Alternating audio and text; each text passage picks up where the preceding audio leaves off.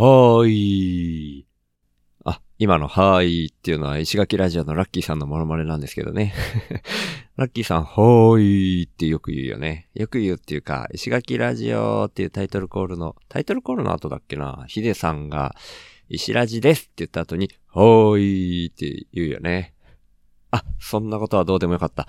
今日はですね、えー12月21日の朝7時から YouTube ライブ配信をした週会議の第5回の with 愛ちゃん、愛はフラクタルの愛ちゃんがゲストに来てくれた回の音声配信の部分の冒頭だけを今別撮りで今撮ってるんですけど、もう愛ちゃんがね、8時にはいなくなるお尻が決まってたんで、もう中身ではそのタイトルコールをするっていうのすらね、なんかちょっともったいない感じがしてしなかったんですね。だから今回タイトルコールをするためだけの頭にくっつける音源です。っていうことで、行きましょう週の話す、ラジオ話すは手放すの話す。週の生き方企画会議、今は略して週会議第5回 with 愛ちゃん、あと愛はフラクタル編。お、これでもう始まってるっぽいですね。始まってるっぽいです。まだ画面上出てきて、あ、出てきたかな？出てきたと思います。はい。よろしくお願いします。はい、よろしくお願いします。す。はい。キャッキャッあの、あれなんですよ。画面も、うん。僕がツイッターで、あの、ツイートしていた、うんうん。ライブ配信始めますっていう URL で、直接見てもらうしか、うん。あの、愛ちゃんからそのコメント欄を見ることが。できないっていう感じなんですけど、まあほう、ほうコメント欄追ってもらっても、うん。全然気にしないでいただいても、どっちでも構わないです。集中します。週さんに。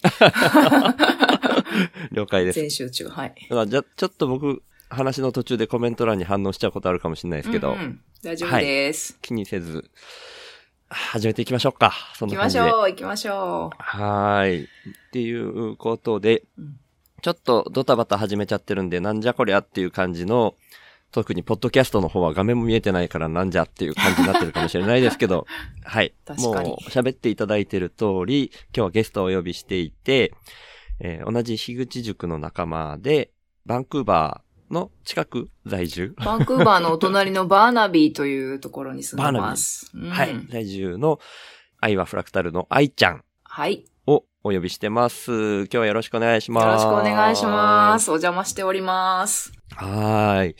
いやー、ちょっともう僕としてはすごい嬉しすぎることなんですけど、愛ちゃんが。おしゃべりしたいって言ってくれて、うん、そう、そうなんですよ。実現したよっていうところがあって、そ もう僕もワクワクなんですけど、はい。はい。何から喋ろう。もうどんどんどんどん、なんかね、たまらなくなって、どんどんどんどんとこう、なんか周さんの、邪馬台国の扉をノックしたっていう感じなんですけど。あ、あの、今日初めて聞く人は邪馬台国って言っても何のことはわかんないと思そうだうんで。青柳さんのね、回をぜひお聞きください。そうですね。神回はい。週の話すラジオで、ちょっと前にゲストに来ていただいた、議事の完全人間ランドっていうののメインパーソナリティの一人やっていらっしゃる青柳高也さんゲスト会で、僕の今の暮らしっていうのを紹介したときに、青柳さんが、邪馬台国みたいになるんじゃないかっていう表現してくださって、で、僕がちょっと、あの、ネットを手放せないっていうようなことを言ったら、うんいやいや、もうちょっと現代風の邪馬台国っていうことで、ネオ邪馬台国っていうふうにネオね。言って、ネオはい邪馬台国、お邪魔しております。はい、まだ、実際そんな国はまだ存在してないんですけど、え、もう存在してると思いますよ、もうすでに。そうなんですかね。存在してますよ。うん。あ、イザさんが来てくれました。おはようございます。おはようございますイザさん、朝早くから。すいません。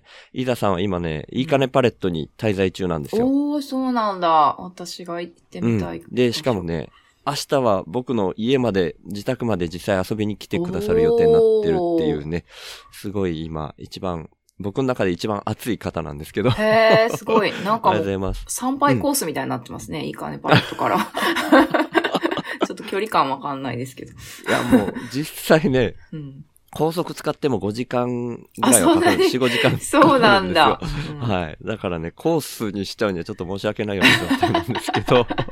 いやいや、はい聖地巡礼みたいな感じです はい。そんなんで、ちょっと愛ちゃんが、なんか、こんな流れでって書いてくださってたから、うん。それ一応気にした方がいいのかなと思って今見てたんですけど、あ、全然いいですよ。シュウさんのときめくように進めていただければ大丈夫あです。いやいやいや、全然。あの、お互いの初めましての印象とここが気になるっていうことで、やっぱりどんな風に二人が、うん、うんあの、最初は出会って、出会ってっていうか、ね、あの、お互いを認識するようになってっていう話した方がいいっちゃいいですよね。そうですね。一体は、うんあ誰だこの人はって。私特に誰だっていう感じになるかなっていう。まあ自己紹介も含めて。うんですね。はい。で、多分ね、僕の方が先に認識し始めたんじゃないかなと思ってるんですけど、どう、どうかな？わかんないけど、うんいや、私の方が先ってなるかもしれないけど、まず僕も言っちゃってみていいですか？はい、お願いします。僕はあの、樋口塾のサーバーに入ってきてくれたっていうので認識したと思うんですよね。ほうほうほうで、その時にもうあの、樋口塾の入る前になんか、塾生登録フォームみたいな。スプレッドシートに今はなってるんですけど、それ書いてもらって入るっていう感じになってると思うんですけど、うんうん。それを僕も先にパッと見ちゃったと思うんですよね。で、当時の幸せってなんだっけ研究所うんうん。を聞いてみたんですよね。お行動が早い。ああ、いやいやいやいや、僕ね、そういう周りがすごい気になっちゃうタイプなもんで、それで最新回が、その時に樋口さんのゲスト、うんゲスト回じゃない、樋口さんが、えっと、ごめんなさいね、僕ね、名前うろ覚えになっちゃうんで、うんあの、なんか、なんとか村であ、すよ。ひふみ塾の、うん、ひふみ塾にね。ひふみ塾に。うんううんん。になんかゲ、ゲスト的に、講師的に来てくださってっていうようなうんうん話を交えて、で、樋口さんがどんな風に、ポッドキャストを全員が配信したらいいかっていうことを、愛ちゃんが言語化されてて、うんそれが、もうある意味、今まで僕、樋口さんがいろんなところで喋ってたの聞いてたんですけど、自分が直接聞いて自分の頭で整理するよりも、うん。すっきりまとめてくれてて分かりやすかったんですよね。おう嬉しい。という感じがして、もしかしたらでもその、ひふみ塾でだけ話したようなこうオリジナルな表現とかがあったのかもしれないと思っていてうん、うんはい。なんか究極のセルフコーチングって僕、樋口さんが直接言われてたの、あんま聞いたことなかった気がしてたんですよ。でも愛ちゃんそれ言われててう、んそれで僕の中で初めて認識して、わ、なんかすごい人が入ってきたっていう、うん思ったっていうのが最初の印象ですね。嬉しい。ありがとうございます。うん。いえいえいえ。ひふみ塾は特にあれなんですよね。ツイッターで、うん。ミキティとも僕ちょっとだあけーうんうんあ絡んでまではいなかったのかな。うんうんミキティがあの、ツイッター上で、ハッシュタグで、うん樋口塾っていうハッシュタグをつけたことがあったんですよね。なんかツイートで。。うんで、樋口塾に入りたいっていうハッシュタグつけてて、うんうんあああ、なんか、そんな人がいるんだと思って認識してて、それでひ、でも、ひふみ塾に、うん今もいるかわかんないけど、うんうん、いますいます。あ、いるんですね。みたいなのがあって、で、それで反応したってとこもあるかなと思ってう、んいろいろ繋がって。うん。あ、あのミキティと繋がってる人なのかなと思って、最初のあの、樋口塾の交流会で、うん僕なんかもう、すごいずうずうしく話しかけちゃった感じが。いやいや、とんでもないですよ。うん本当ですか、うんうん僕ね、ああいうなんかこう、距離感間違えちゃうところがあって、いやいやいや、もう全然嬉しかったです。これ絶対めちゃくちゃずうずうしいやつだと思われたなと思って勝手に自分で凹んでたんですけど。ええー、そんなことないですよ。あれめちゃくちゃ嬉しかったんですよ。私も、あなんかドキドキしながら参加してたんで。うーん。ほんとほんとあ、うんそっかそっか。そうそう。そうなんでじゃあす。愛ちゃんは最初、うん僕認識してくれたのは、あの、ズームが最初だった。そうです。ね。そうなんですよ。で、ひ、樋口塾のね、あの、樋口さんはもともとポッドキャスト古典経由でね、すごくファンで、うん大好きって思ってたら、まあ、うんひふみ塾、私が、あの、参加しているオンラインのコミュニティなんですけど、企業ひふみ塾っていうところに、まあ、ご縁があって、うん。音声配信ラボっていうクラスがあるんですよね。みんな塾生が音声配信してるんですけど。音声配信ラボっていうのがあるんですね。そうなんですよ。塾生ね、はあ200人のうちね、4人に1人は音声配信してるっていう、まあ不思議なひふみ村なんですけど、そこに樋口さんがゲストで来てくださって、で、そこで、うんはいはいはい、樋口塾どうやって入るんですか？みたいな感じで、大好きですみたいな感じで、すごいなんかね、うん。愛をね、ぶちまけたんですよね。で、そこでまあ、うん。ちょっとあの、塾に入れていただいて、で、初めて参加した塾、あ樋口塾の、あの、オンラインのね、集会だったんですよね。で、うん。初めてで、で、しかもなんかカナダの時差が結構あったので、すごい明け方だったか、牛蜜時だったか、すごい微妙な時間帯だったんですけど、う。そう、ちょっと勇気を出して、こう、うん行ったんですよね。で、ドキドキしながら知ってる人誰もいないっていうか、まあ、あうの、ん聞いてる、ポッドキャストはね、聞いてる人何人かいたんですけど、そんな中でシュウさんがすごいなんかね、うんこう、フレンドリーに話しかけてくださって、で、それで私、その時の安心感がすごかったんですよね。ええー、なるほど、そうだったんですね。やっぱりなんか、ズームでもこう、距離を感じる人と、なんかこう、スッと入ってくる人といると思うんですよね。うんうん、うん。なんですけど、シュウさんはなんかこう、うんスッと、壁なく、のれんみたいな感じで、ちっちゃすって感じで、こうなんか気にかけてくれたっていうのがすごい印象的で、あ、あ。優しい人が、助けてくれたみたいな、そういいう印象があよかった。そう。ありまし僕て、よく失敗するんですけど、もそうですか？見る成功パターンだったあ、んですね。本当ですか？ええー、なんでやろう？失敗なのかな、それは。いや、まあわかんないですけど、なんかこっちが勝手にこう親近感先に持っちゃってっていうんうんうんうんドン引きされちゃうことも結構あるんですよね。そっか、時差があるんじゃないですかね、こう愛がね、早すぎて。シュウさんの話す愛が、光より早いから。後から気づいた。ああれは愛だ。うん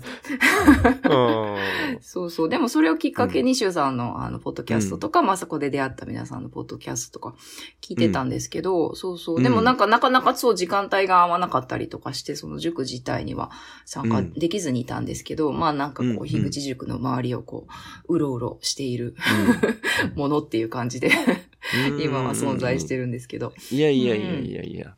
もうね、ポッドキャストの配信の頻度がすごくて、全部はちょっと聞ききれないぐらい。うんうんうん。基本毎日配信されてます？いや、そんなことないですね。ほぼ、ほぼ日ですけど、もうとりあえず、こう、まあ今3歳児のね、息子子育てしてるので、まあこだわわりすぎないっていうことにこだわって、もう何にも決めてないです。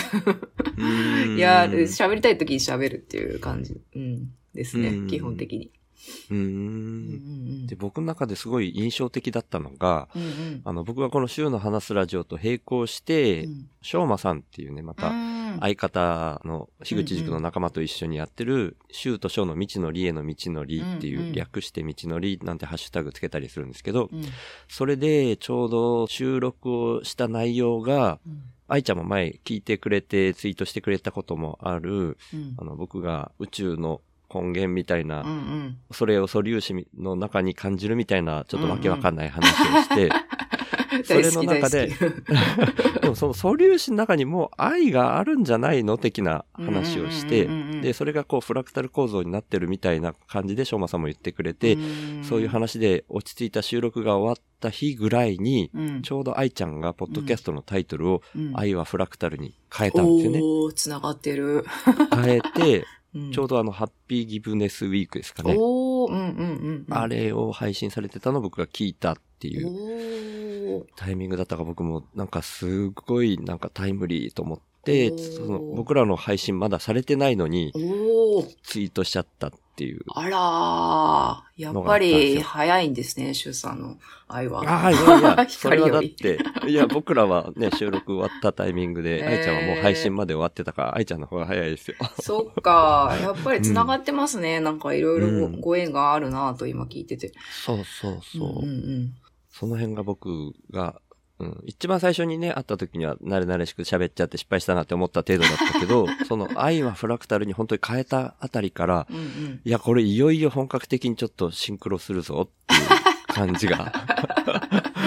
そうなんだ。嬉しい、うん嬉しい。うんそうそう。あとまあね、そう、ツイッターと音声配信でね、みんなこうミックスでなんかされてるっていうか、やっぱそこでね、あ、こんな配信され、してるとか、そういう、そこでね、もうちょっとこう距離感が縮まったみたいな、そういう印象でしたよね。うん。うん、うん、うん。うんうんうん。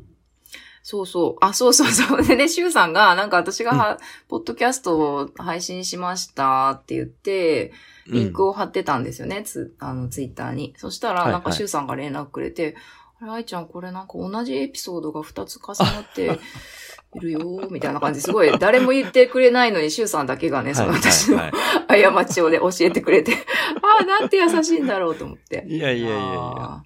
優しさでできています、シュウさんは。いやいや、あれはね、やっぱね、本人気づかないことが過去にもあるんですよね。多分ね、全く同じ現象が、うんうんあの、大輝は常に格好つけていたいっていううんポッドキャストやってる大輝くんもあったことがあって、だからアンカーね、あの、あれ、バグなのか、それか、ああいう形でやらかしやすい作りになってるのか、どっちかだと思ってうんて、そうですよね。うん。だから、それも僕でも、大輝くんと話しかけるきっかけになったみたいなあ、とこがあって、そうなんだ。うん。それがご縁になってるから、ああいうのをうん逆にこう大事にしてるっていうか、おーそういうのはありますね。うーん。うんすごいなぁそう。いや全然、全然、全然。みんな忙しいじゃないですか、やっぱりね。ふーんって思って、あ、間違ってるふーんって感じで、スルーすると思うんですけど。うん、うん。まあ。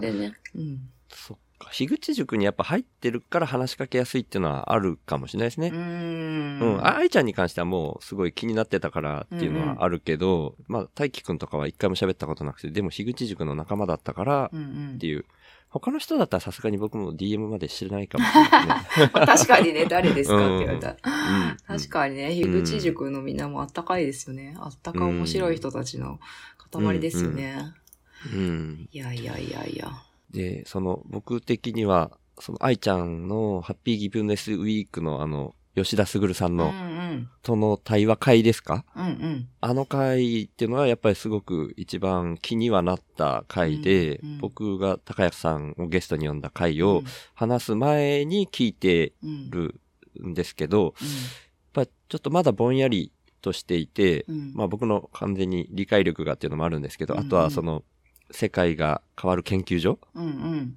とかも Facebook ページであの後そこに入らせてもらったりはしてるんですけうど、んうんいかんせん僕テキストを読むのが超絶苦手で、おー、そっかそっか。そうなんですよ。追いかけられてないところがあって、まあまあなんかその辺もちょっと今日、愛ちゃんと話せたら嬉しいなとは思っって出るんですけど、そうなんですよね。本当にね、もう、あの、高谷さんゲスト会の時に僕間違って株式会社って言っちゃって、本当に 申し訳ないっていう。いやいや、めちゃくちゃ矛盾してるっていうね。いや、全然大丈夫です、大丈夫です。なんかね、税理士さんっていう話とかも出てきてたから、もう完全にその税理士さんとやり取りして、その会社を継続しつつやってるのかなって思い違いしちゃったのもあるんですよねな。るほど、なるほど。そっか、そっか。うん。でも、そうなんですよね。その、私が、シュウさんのその生き方、今のね、ネオヤマ大国的な 生き方にね、あの、お金をどんどん手放していくっていう生き方に、すごい共感と興味と応援の気持ちがすごい湧いたのは、そうんの、私が所属してます、その、世界が変わる研究所っていう、まあ、オンライン。と、あと神戸にリアルでね、あるんですけど、うんあーリアルであるんですね。リアルでもね、あるんです。まあ、すぐるさんのお家なんですけど、最初はリアルでね、あの、うん。そういう、あの、学びを、の場をされてたんですけど。で、まあ、うん。彼、彼はもともと、まあ、そのね、あの、ギブネスの、私のエピソードでも聞けるんですけど、もともと超絶ビジネスの方だったんですよね、簡単に言うと。うん。で、うん。お金、そのビジネスで世界を平和にするっていうことを掲げてたんですけど、もういろいろ知っていくうちに、研究していくうちに、もうビジネスで世界を平和にできないっていうことに気づいたんですよね。うん。それで結論、じゃあ何で世界を平和にできるかって言ったら、そのギブネスっていう生き方ってことに行き着かれたんですよね。うん。で、それがまあ三つ原則っていうか、あの、ありまして、ギブネスとはっていうのがあっはいはいはいそう。で、一つ目が、あの、今自分でできることを無償でやる。ううんん。自分にできることを目の前の人に対して無償でやるってことと、うんあと困った時は助けを求める。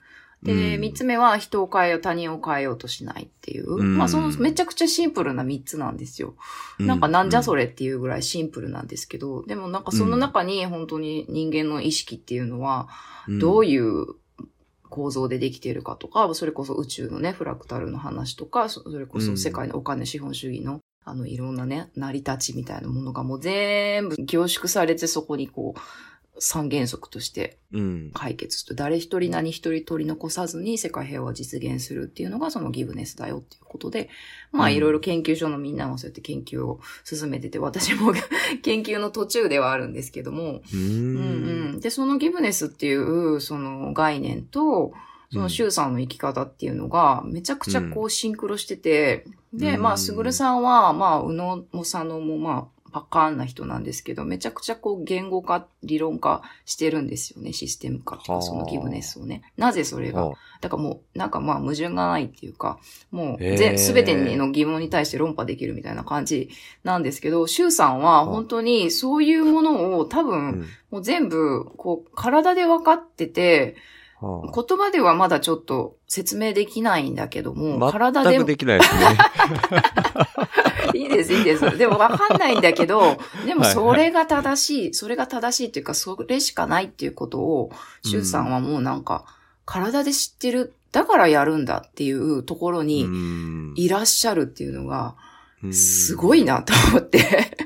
うんそうそうそう。なかなかね、みんなこう理屈つけて、いや、とは言っても、みたいな。困るよ、お金がないと。とか、うんあとなんか、いや、お金って悪いもんじゃないよ、みたいな。そこに愛のエネルギーを乗せれば、循環すればいいじゃない、みたいなこととか、いろいろあるんですけども、ううんうんん。いや、そういうことじゃなくてね、っていう、もっともっと、ものすごい先を行ってる、つままさに最先端の真の愛なる方だな、という ことで、ずうずうしくここに お邪魔してるんですけど。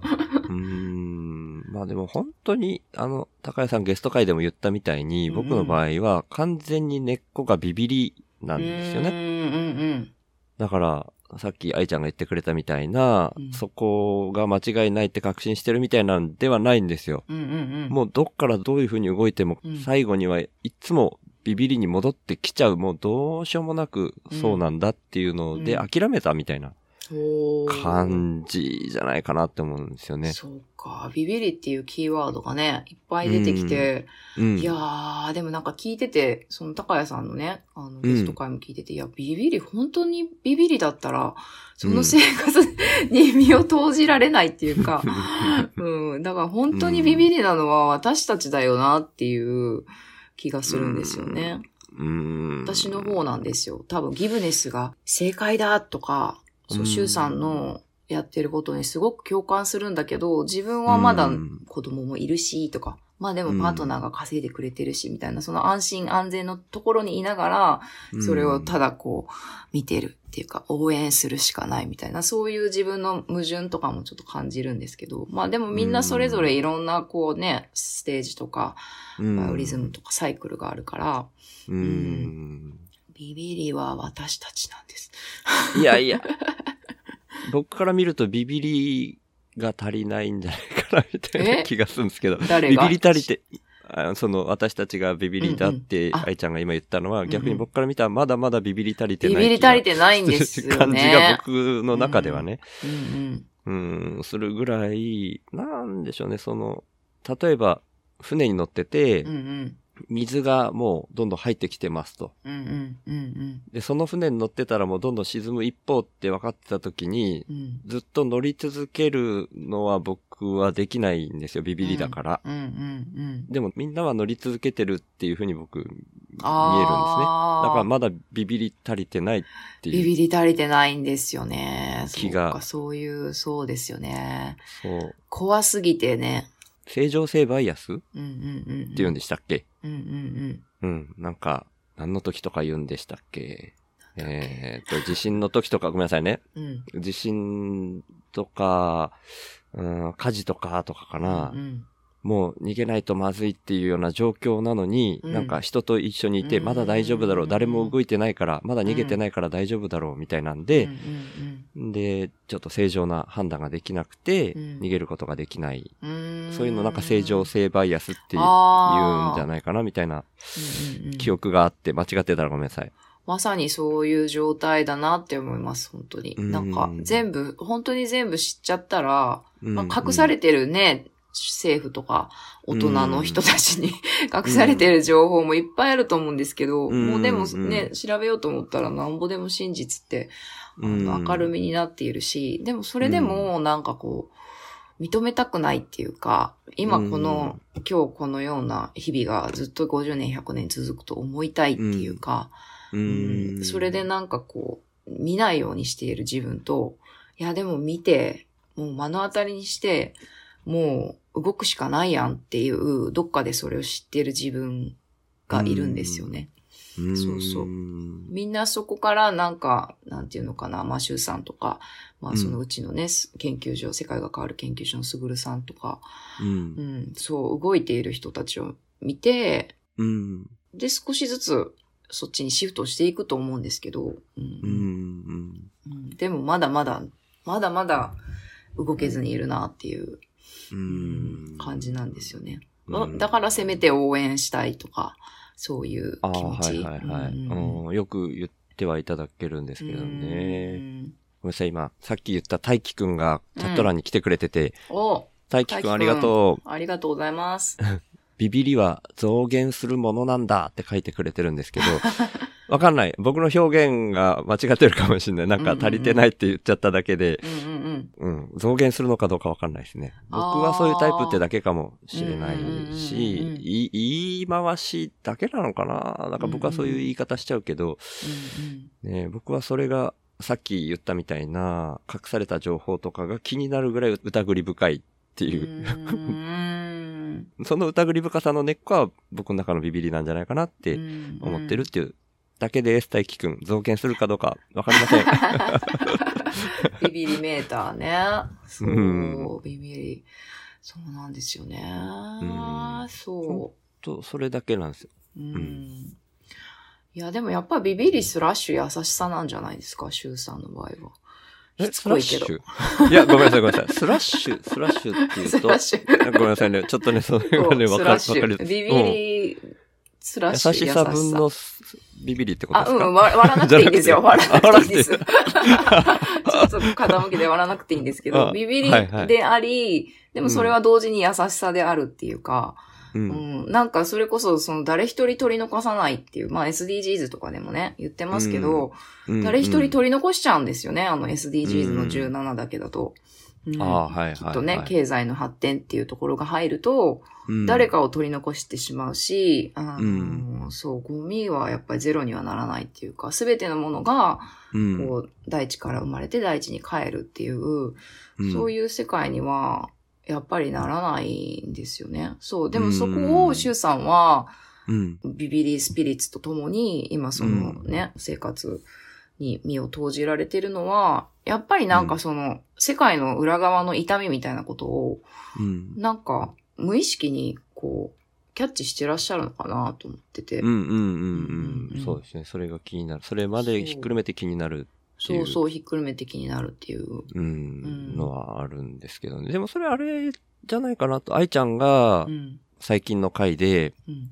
宇宙と自分のこう区別がないみたいな話よくすると思ってて、それに近いのかなと僕は勝手に思ってるんですけどうんうんうん、うんちなみに愛ちゃんのあの感覚っていうのはどういうところから芽生えてきた感じなんですか？えー、どういうとこなんだろう。え、宇宙イコール私みたいなう感覚、ん、うん。区別なんか自分と宇宙の区別もないし、自分と他人も実は一緒的な表現もしてなかったかな。そうですね、そうですね。うん。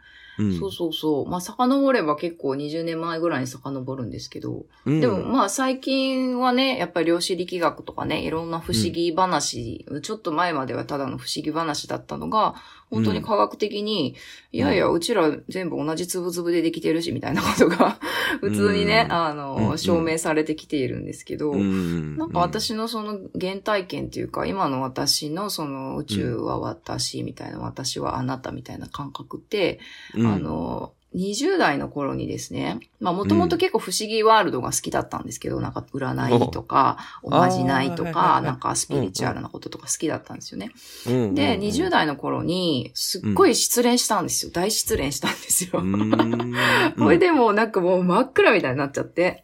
うん、そうそう。でもう何も、何も頼るとこがないっていうか、どうやって生きていけばいいんだみたいな、そういう状態になっちゃったんですよね。うん。で、藁をもすがる思いで、なんか、うん防具かマリクレールか忘れたけど、なんかうん雑誌をね、コピーライターだったんで雑誌をね、仕事で見てた時に、はいはい。なんか、セレブの間でも、ヒプノセラピーが今大人気みたいな、なんか、記事があって、ヒプノセラピーって前世療法みたいなやつなんですけど。ああ、ヒプノっていうと、あの、うんうん。妊娠のあの、ちょっと今、名前忘れたけどあーそうそうね、妊娠のねヒプノバースと。あ、ヒプノバース。あうんうんうん。それも近い。そうです、そうです。ヒプノセラピーの、あ、うんヒプノセラピーの手法を、その、妊娠のね、胎児、うん胎児とか、お腹の赤ちゃんと会話したりとか、あと赤ちゃん来てねっていうのに使ったりとかって、まあ、催眠療法みたいな感じなんですけど、ああ、はいはいはい、でしたね。うんうんんそう。で、そういうヒプノセラピーっていうものがあるって知って、もう、わらをもすがる思いで、そこに何回かね、通ったんですよね。そうそう。そこで結構、私別に霊感とかおお化けが見えるとか別にないんですけど、結構その潜在意識、セラピストの誘導に従って、こう、ちょっと潜っていくんですよね、自分の潜在意識に。で、なんかこう、夢とうつつの狭間っていうか、寝る瞬間とか、こう、目が覚めるまでのちょっと、まどろみの中って、こう、なんだか不思議な感覚あるじゃないですか。なんか、はいはいはい半分起きてるけど半分寝てるみたいな。うん、うん、うんうんそういう層に行くんですよね、誘導でね。うん。そうそう。そこで見たビジョンっていうのがいくつかあって、うん。で、そこの中で、あ、私の存在っていうのは、うん、そういうことだったんだとか、あ、愛っていうのはそういうことだったんだっていう、なんか、なんか自分の、そう、自分の存在の正体を、なんかそこで初めて知ったんですよね。ええそうなんです。うん。ええそれってなんか、うんブッダの悟りみたいなのに近い。ブッダの悟りに近いなのかなわかんないけど、なんかね、その一つ一つのビジョンをシェアすると、まあ、このビジョンはちょっと、そのエピソード、音声配信の私のチャンネルでもずっと前に話したんですけど、ああ、そうなんだ。うん、なんかね、あの、そう、キリストみたいな存在が出てくるんですよ。キリストみたいな存在が。うん。そのビジョンの中でね。うん、で、私を、めっちゃ厳しい顔で私をグーってハグするんですよ。うん？そう。グッて厳しい顔でハグ？キリストが私をすごいグッてハグするんですよ。そしたら私の、厳しいっていうのはなんか、け、うん険しいって言うんですか？それともなんか、あ険しい説教しそあ、説教師というか、まあ、あでもえ 笑顔じゃないっていう感う。じです。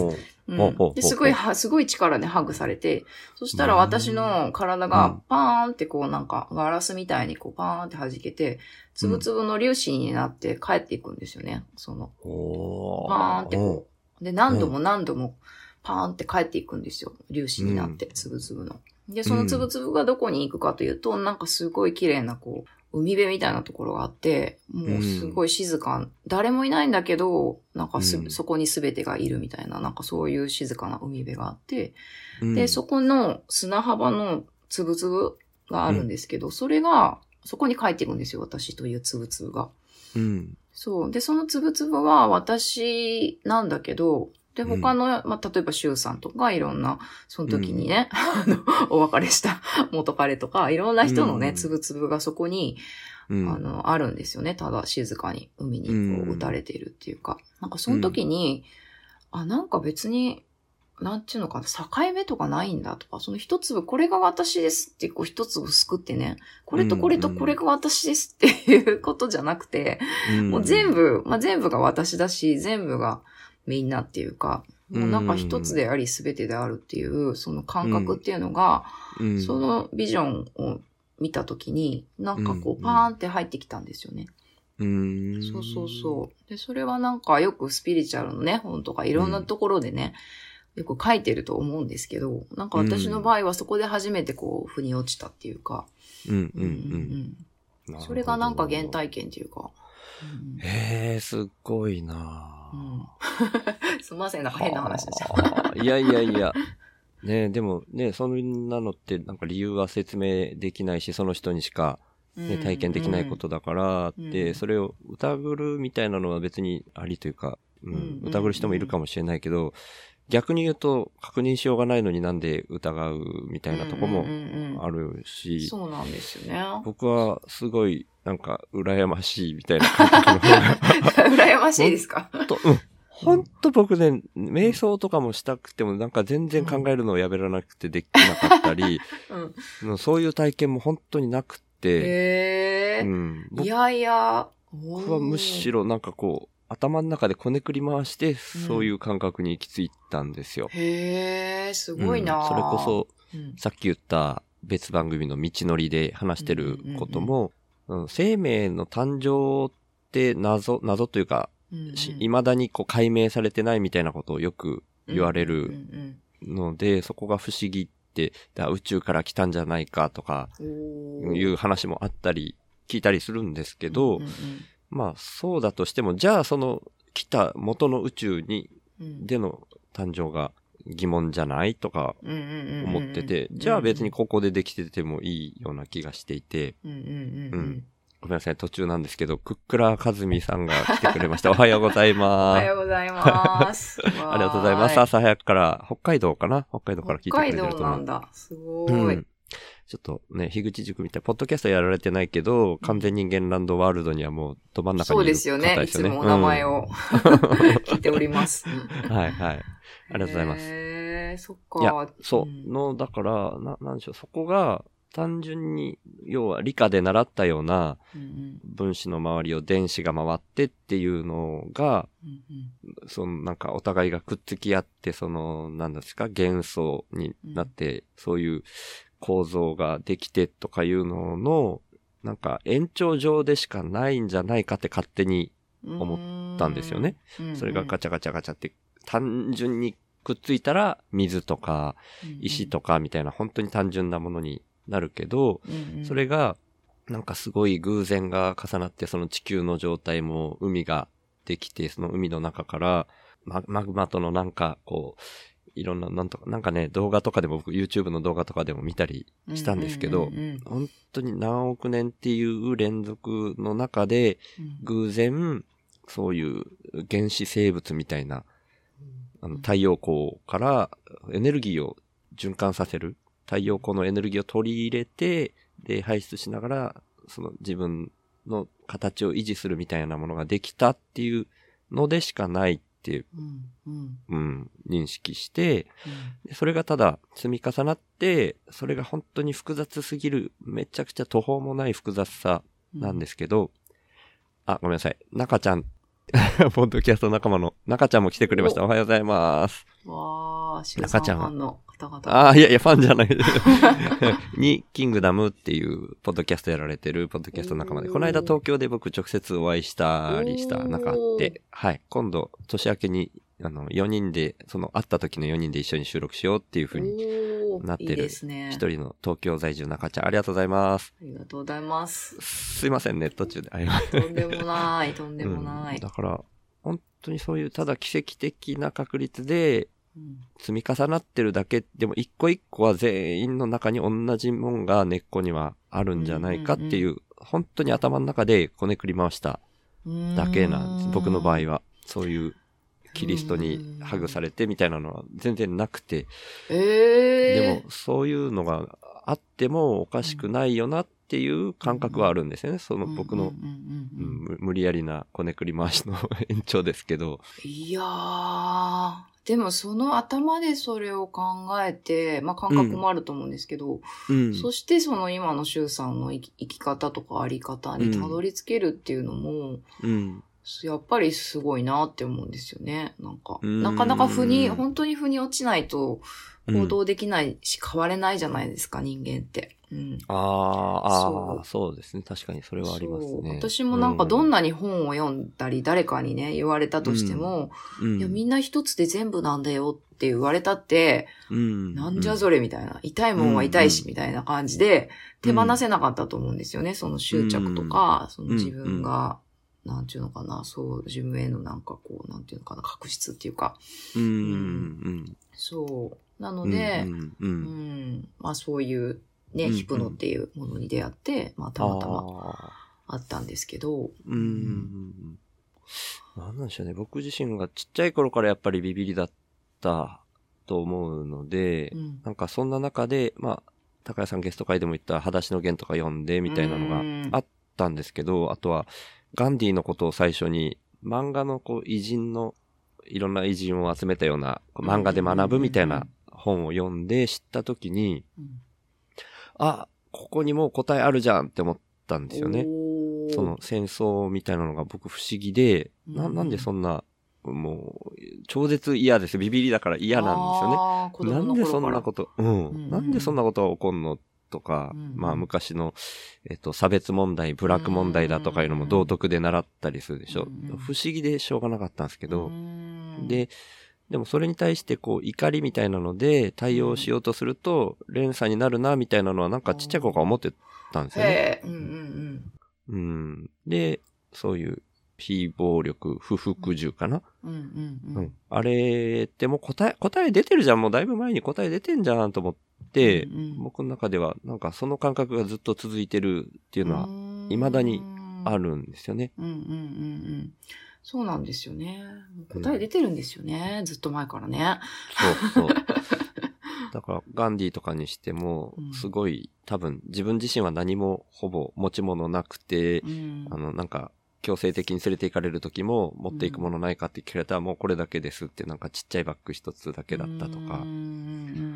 そんな中で、なんか、うん、すごい、世界を平和の道に導こうとしてたみたいなのも多分僕の中では根っこにはあるのかもしれないですね。そのビビりまくっうんた時の解決策みたいなのに、うんガンディみたいな生き方っていうのうんに行こうとするっていう性質はあるのかもしれないですね。うー。うんん。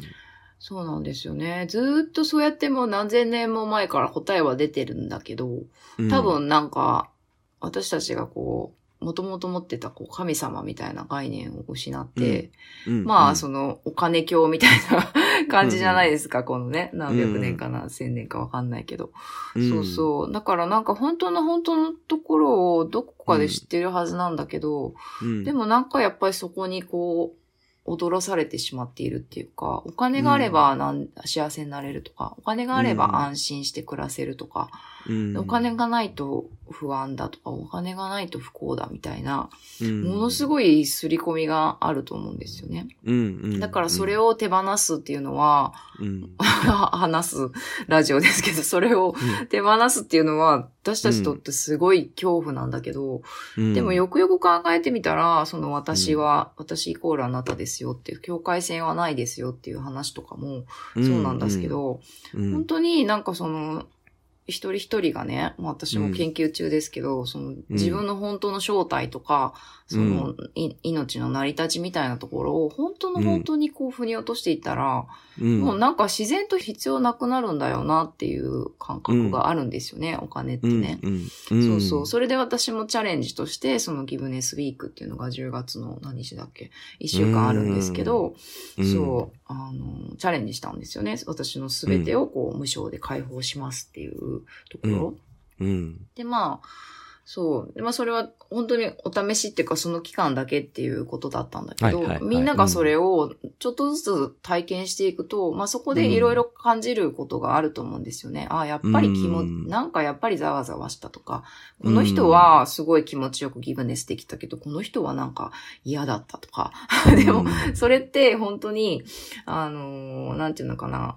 この人は親友で、この人はそんな知らないとか、この人はすごい世話になったけど、この人はそうでもないとか、なんかそう そういうね、なんかこうラベルを貼らずに、うん。本当にただただ目の前の人を、うん。に最善を尽くすっていうところまで、自分の中のね、その思い込みみたいなものをこう外していったら、うん、きっとできることだと思うんですよね。そうう。んそれがなんかこう、視座を上げていくっていうことだし、まあ、わかんないけど、こう、修行してね、あのーうん行くっていうことだと思うんですけど、うん。うんなんかその途中にいるっていうか、うんううんん。だからいきなりお金を手放せって言われても、すごい、うんびっくりしちゃうし、え、なんで？みたいな。いや、別にいいじゃん、お金があって循環させていけばいいじゃん、みたいな。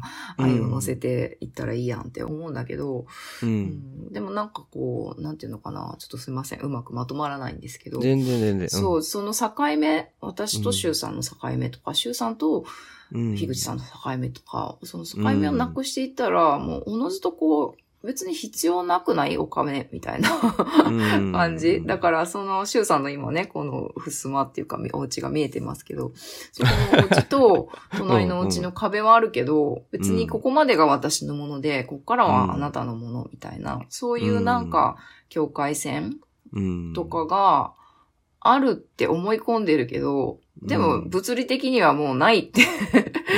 分かってんだけど、でもあるって思い込んでるんですよね。で、それはなんか、そうしないと、こう、取られるんじゃないかとか、うん。そうしないと全部取られるんじゃないかとか、うん。なんかご飯なくなっちゃうんじゃないかとか、なんかこう、うん。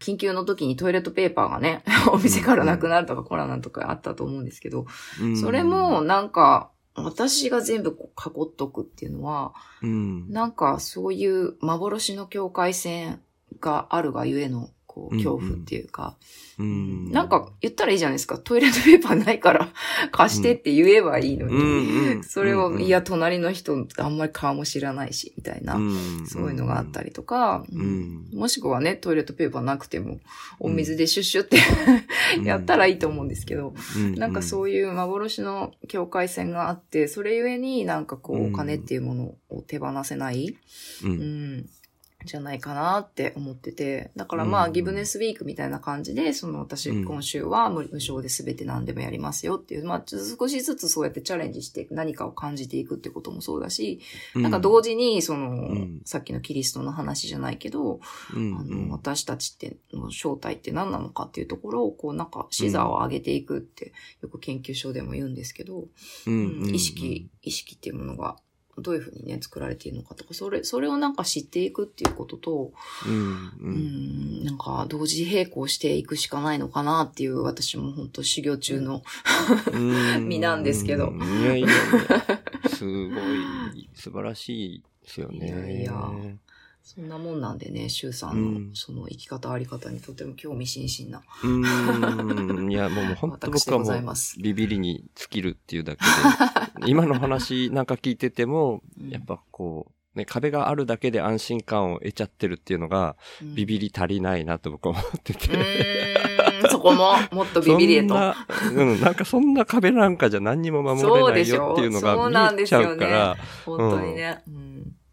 うん、でもな、なんて言うんでしょうね。今、それでも地球環境がもう、本当に2050年なんていうタイムリミットが見えるぐらいにやばくなってるのが、うん。みんなが、今ここみたいな言い方だとすごいいい表現だけど、僕ちょっとうん、例えが下手だったな、今。一番下手な例えをした気がするんですけど、今のことだけで、うん今一瞬が快楽を得られたらいいみたいな、うん要は、それも僕の中ではビビり足りないんですけどね。うんその、うん。その瞬間だけ乗り越えたらもう、滝壺に今、落ちそうな船に乗ってるよみたいなのうんがうんうん見えないっていうか、うんうんううんん。だから、そこはもっとビビろうよっていう感覚になっちゃうんですよね。一番ビビりって僕は思ってるもんで、うんね一番ビビりな僕としては、うん。もともと、本当は、さっき言ったみたいに、偶然出来上がった本当に粒々の集まりでしかないから、うん。それも全部ひっくるめて、うん。ありっ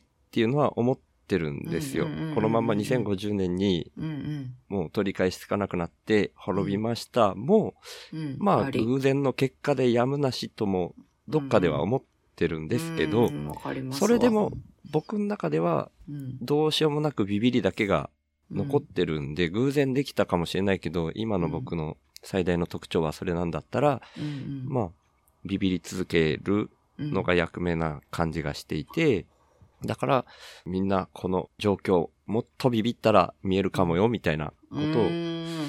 言い続けるみたいな感覚もあって、なるほど。とはいえ、うん。とはいえ僕本当に仕事をもうこの年内で辞めちゃうのは、うんうんどうしようもなくビビりだからやるんですけど、うんうん。やっぱりこ怖いは怖くて、うんうんうん未だに答えは見えてないっていう、めちゃくちゃ、こう、表と裏をグリングリン裏返りながら、あうん、迷いながらあがいてるっていうー感覚なんですよね。答えがうんある状態じゃないから。その辺多分僕、すぐるさん吉田すぐるさんと僕の決定的な違いな感じがしていて、な、わかんないですけど、すぐるさん、あの、愛ちゃんの、うんうん。研究所のね、世界が変わる研究所。うん、音声配信で声を聞いた感じだと、もっとすごくもう結論みたいなのを持ってらっしゃって、うんうんすごい安心感の中で生きてらっしゃる感じがしてるんですけど、わ、わかんないけど。そうねなんですよ、うんめっちゃ幸せそうなんですよね、あの人。ねえ。だから僕がね、そこはすごい、なんか、うん、うん見習いたいというか、なんうか、ん。うん、その、いや、ぜひぜひ。ななんでそうなってるかっていうのをね、あの、うんうん。今後、ちょっとずつ近寄っていって探りたいな、みたいな感じは持ってるんですけど、いやー、ぜひぜひ遊びに来てください。はいはいお引き合わせしたいです、本当に。ああ、本当ですか？あうんあ、そういう会があればぜひ。そうなんですよ。ではい研究所、うん。おあ、テキストが苦手だからね生でね。そうですね。ぜひできたら。生でね。ううんん、ぜひ遊びましょう。で、なんか、うんすぐるさんだけじゃなくて、やっぱ研究所の仲間たちの中でも、もうビジネスっていうのを手放して、うん本当にその、なんていうのかな、ギブネスで生きている。うんうんまあ、居住を移したりとか、その、うんビジネスのお仕事の形態を変えたりとか、うんっていうところにね、シフトしていっている仲間たちもいたりするので、うん何かしらなんか、シュウさんとおつなぎしたいなと、私は思ってるんですけど、だからいろんなところでこうね、ネオヤマ大国が。日本のねうんあちこちでね、う。うんん、できてるなっていう感じなんですよね。ううんん。うん。そう、そこから、うん。なんていうのかな、こうエネルギーが広がっていくっていうか、なんかこういうのがあるよとか、まあ、シュウさんご自身もね、おっしゃられてたけど、こういうのがあるよとか、こうした方がいいよとか、言わなくても、なんかシュウさんとか、そのスグルさんとか、あと仲間たちがそのように生きるだけで、うん。なんか本当に何かしらが、を感じる人たちが、どんどん増えてきてると思うんですよね。うん、とはいえ、まあね、うん2050年とか2030年とかいうね、説もあるから、おもっと急げよっていううん。私自身もそうなんですけど、もっとび、まさにもっとビビれよっていう話なんですけど、うん。だから本当、一抜け、資本主義一抜けだし、その滝壺に向かうボートに、いち早くね、うん。ジャンプして、一抜けした、シュウさんのね、お話を、うんうんうんうんこれからもっとちょっと聞いていきたいなって思ったりするんですけど。ああ、ありがとうございます。うん、うんえ、これからのネオヤマ大国はどうなっていくんですか、どう会議中なんですか？僕みんなで。うん、一応、みんなでか、ね、限らない僕一人で喋ったりもしてるし、本当に全然何にも分かってないんですよ、僕。何がどうなるか。うん。でも、一番向いてるのはこのポッドキャストだっていうことだけはすごい確信して、本当に、さっき、あの、伊沢さんが今、いい金パレットにいるっていうふうにうん。言った、そのいい金パレットに行ってリアルでみんな会った時に、うん初めましてなのに、もう全然同窓会みたいな感じだったっていうので、うん。本当に僕はオンラインの中だけでのこの関係性で本当にポッドキャストを聞いてくれて伝わった人たちがいさえすれば十分だって思ったんですね。ね本当に僕が今のこんな感じでいると、うんもうリアルの世界ではうん本当に周り誰も味方いないに近いんですよ、本当に。あーあ、実際に生身の近所は。うん。ドン引きされるっていうのが分かってるからうん話すことすらできないみたいな感じ、おーほほぼできないみたいな感じなんですよねう。んうんうん。もう、な仕事何してるの？から始まるじゃないですか、うん会話。そうですね。年明けから俺どうすんだろうみたいな、それなんて答えようみたいな なんか感じですよね。作っちゃったらいいんじゃないですか？肩書き一応。あ、肩書きね。ううんん、まあな、ネットで仕事してますみたいなのって言ってますけど、うんそれ本当はね、一般の仕事っていうのとは全然違う状態ですけど、みたいな感じではいるみたいなね。肩書きね、うんなんかいいのありますかねなんか募集したらいいんじゃないですか？お、いいですね。じゃあちょっと今回いい機会なんで、ねえ、シュウさんの新しい肩あの、書き。リアルで、あの、どっちかっていうと今までの価値観にガチガチに固まった高齢の方々に、スムーズに安心していただける。パッと話しても、まあ別によくわかんないなでもいいですけど、うんうんこう、なんとなく理解してもらえそうな肩書きがあれば募集します。よろしくお願いします。は そうですね。いはい。ね我々は別にね、シュウさんはシュウさんだから、うんいいんだけど、うん初めましてのね、そういうおじいちゃんとかがね、あ、うんうん。なるほどねって安心してね、じゃあ、うんおにぎり作ったよって持ってきてくれるような、味噌いっぱい作ったからね って言って持ってきてくれるような、なんかね、そういう肩書きがいいですよね。そうですね。えー私もちょっと考え、応募します。ああ、ぜひぜひお願いします。ありがとうございます。採用されたらなんかうんあるんですか、シュウさんの。な採用されたたらなんか特典があるんですか、特典？うんいや、わかん、何が嬉しいんでしょうね。その人が、うーん、僕はただ、ただ感謝を伝えるみたいなのになっちゃうと思うんですけど、なんかその人が、こういうのが一番嬉しいですみたいなのがあったらいいですよねなんか僕にできないことをこう要望されてもできないから、なるほど、なるほど。うん、わかんないですけど、でも僕できること、絵、絵描いたりとかは割とできるかな。あ、そうなだなんんか。、うん、割とそうですね。最近あの、完全人間ランドのキャラクター化の、なん。か流れがあるの知ってますうんうんうんうんああ、聞きました。私も応募しようと思って。うん、そういうのがあるから、へえ。えー絵描いいたりとかだ、ぐらいだったら全然できるんで、へえ。いや、私は絵じゃなくてこういうのがいいですっていうのも全然ありだし、なんか言ってもらった方がやっぱ嬉しいですね。その人が一番嬉しいことで返したいですからね。そう、あなたが一番嬉しいことを私にできる、うんあなたが一番嬉しいことをしますってことですうん、ね。うん、うん。へえ、素敵。超うんギブネスのね、原則のその1ですね。ああ、そうなんですね。自分ができる最善。あ自分が今自分ができる最善のことを無償でやるはい、はい、はい。を提供しますと。うん採用された方には。あちょっとごめんなさいね。大輝くんが、えっ、と、周さんの生き方を理解してもらえるような肩書きですか？その場の話をそっと終わらせられるような肩書きですか？そっとね。ああ、まあ、そっと終わらせられるのはもうネットで仕事をしてますでも終わらせられちゃってるんで、うんうんまあ本当だったらちょっとやっぱり多少理解してもらえるに近い方が嬉しいかもしれないですね。ね。うん。あまりにも突飛だとこう、あの、怒られちゃうんで。だ 誰に？お兄ちゃんに。あまあ、話した相手に。うんああ、のりだくんもおはようございます。ありがとうございます。あ、と言いつつ、時間があれですね。ああ、そうなんですよね。出ないといけないおお迎えにね、お迎えの時間がうん、うんまだまだ喋り足りないですが。いやー、本当ですね。だから僕がちょっと愛ちゃんに勝手に提案させてもらったのは、これが、で終わりじゃなくて、ちょっと回を重ねさせてもひぜひらいたいと、思ってるんで、ぜひまたお越しいただきたいなと思ってまたます。ドアを、のれんをくぐらせていただきます。はい。ネオ山大国。は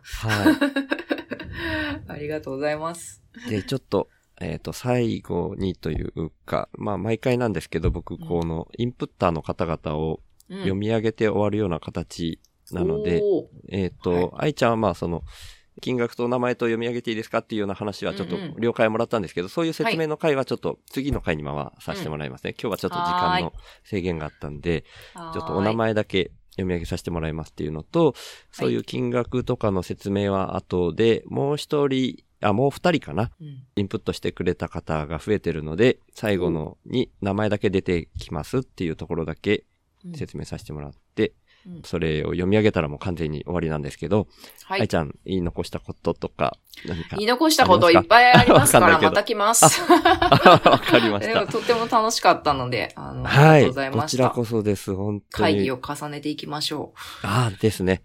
またぜひお願いします。お願いします。ありがとうございます。ありがとうございます。はい。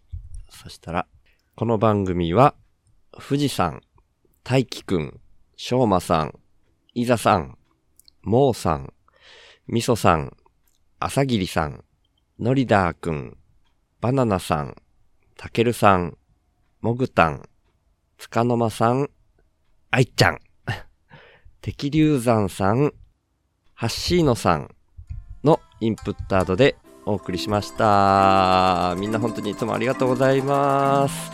あと、この、お週の話すラジオ、音声だけで聞いてくださっている方々、いつも聞いてくださっている方、今日初めて来てくださった方、本当に感謝してます。ありがとうございます。ではまた。はいちゃんどうもありがとうございました。楽しかったバイバイはーい、また。